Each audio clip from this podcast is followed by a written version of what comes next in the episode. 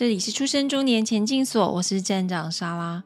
这一集呢，想要跟大家分享的是我自己在创业过程中因为合伙创业遇到的问题。其实莎拉跟 Brian 的创业其实是大概分为两个时期。前面的那个时期呢，就是比较年轻的时候，在30出头的时候，那时候创业其实是 Brian 跟同事的一起合伙创业。那到之后大概持续了大概3-4年吧，后来之后才是我跟 Brian 自己的创业。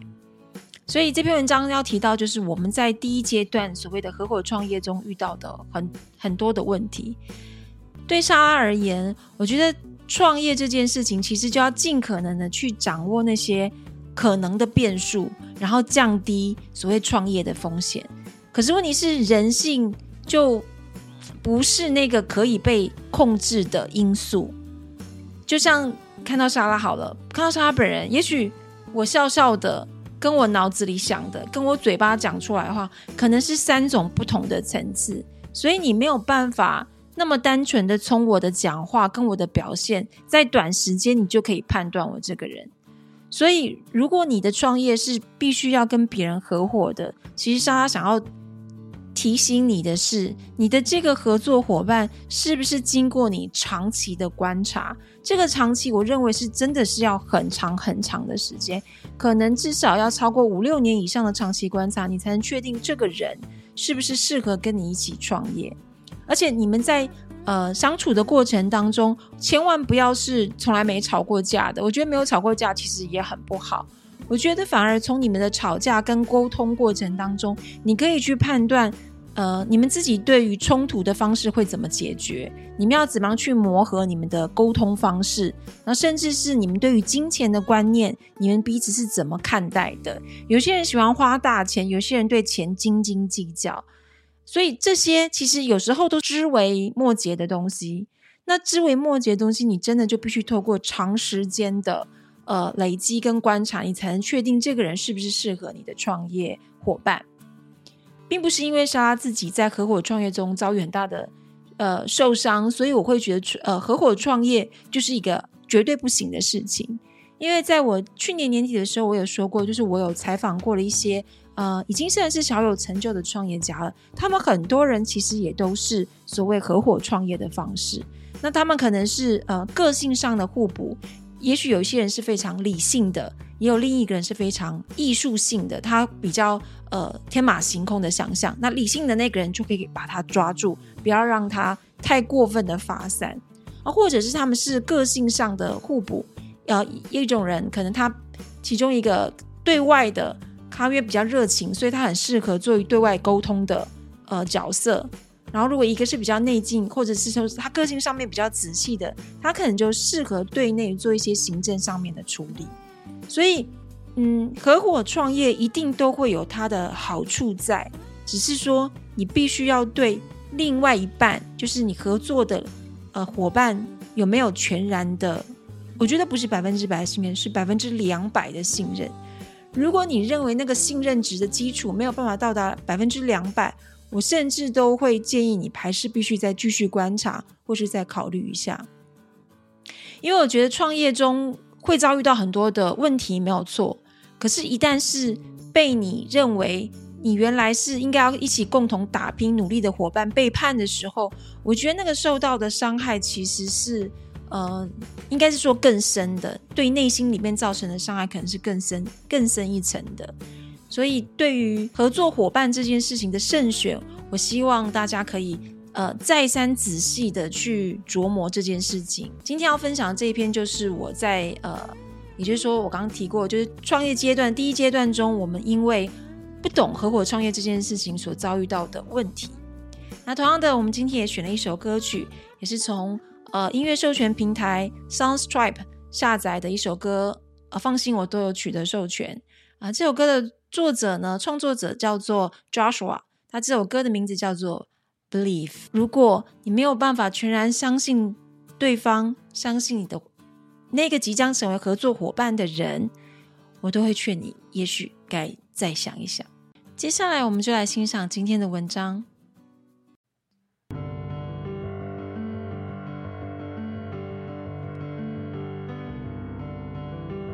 Look up at the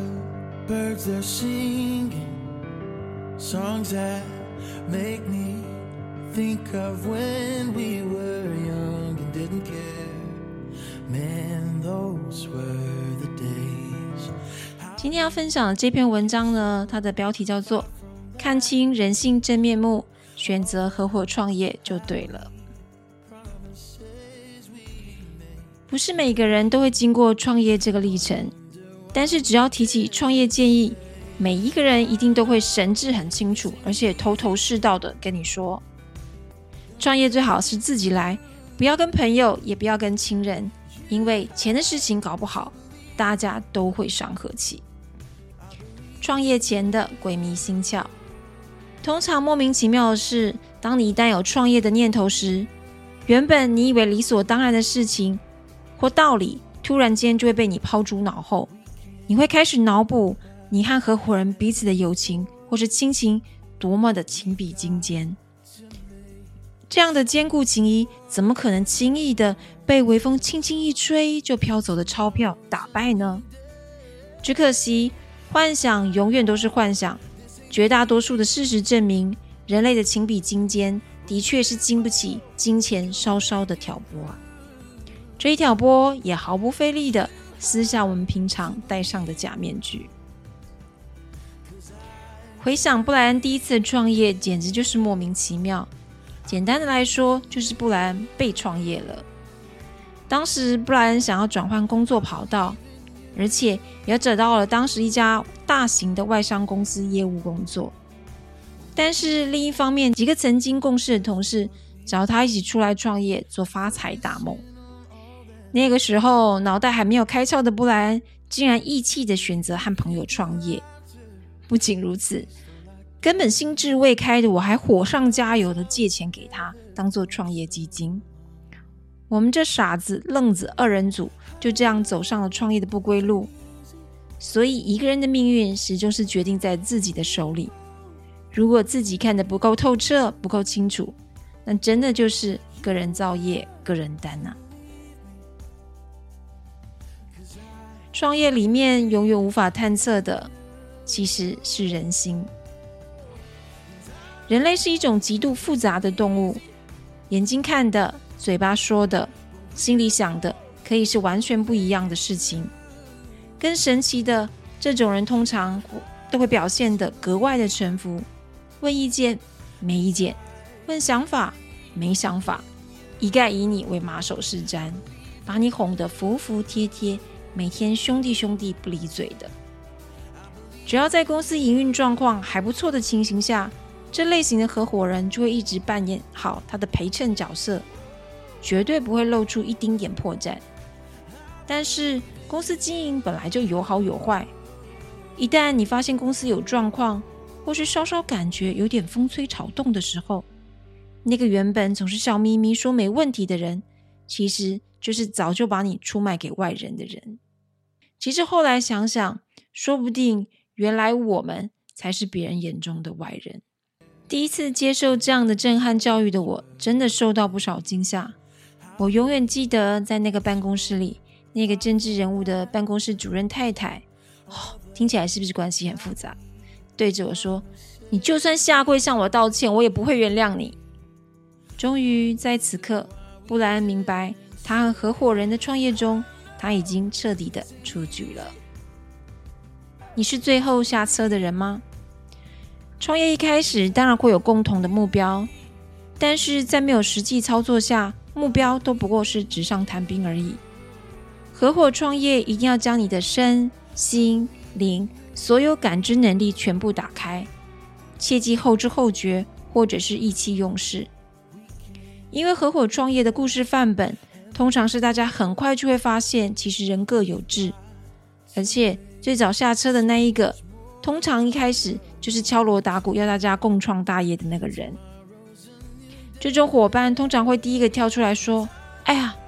我的人生计划有了改变，可能是结婚，也可能是家里出事，所以不得不忍痛离开，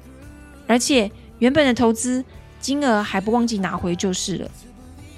其实莎拉后来才知道，这种人其实才是先知，能在烂摊子中全身而退，真的是真英雄。年轻时候的我当然会认为先刹车的人很没有道义，但现在的我回头再看，我真心佩服最早落跑的那个人，因为他的确是在这里面受伤最少的人，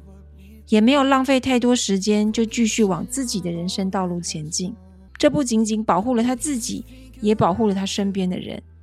没有因为虚假的义气而赔上了自己的人生。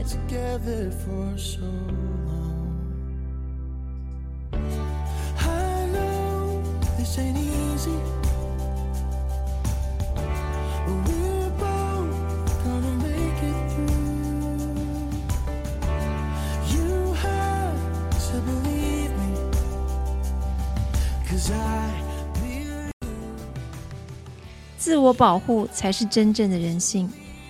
曾经这些跟布莱恩称兄道弟的朋友，在合伙创业的路上展现出人类原始自我保护的本能，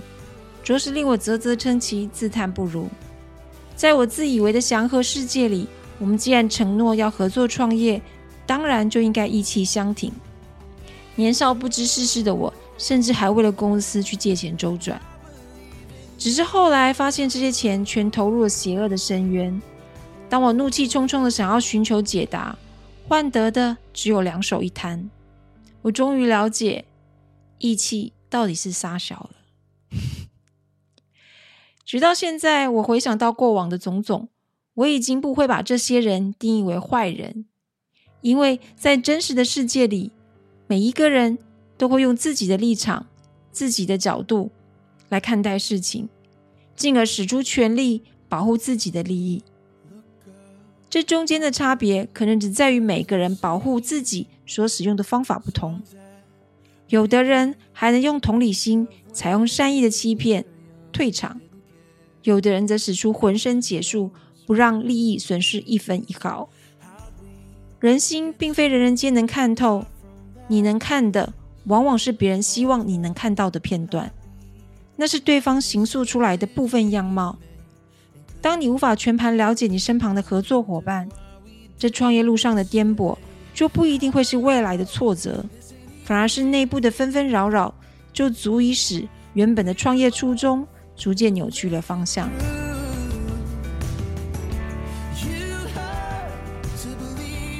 莎拉最后的提醒是，个人创业实为上策。亲爱的朋友，如果你还没有学会催眠人心、让人吐实的幻术前，我只能衷心的建议你，创业路上独自努力实为上策。虽然一个人的创业会非常辛苦，资源也可能不足，但是成功跟失败皆操之在自己的手上。如果只有你自己一个人，你也义无反顾的想要追求自己的创业梦，我相信这样的勇气更足以让你为自己的梦想燃烧。更何况自己的钱自己烧，也算是一种专属于自己胆战心惊的乐趣挑战吧。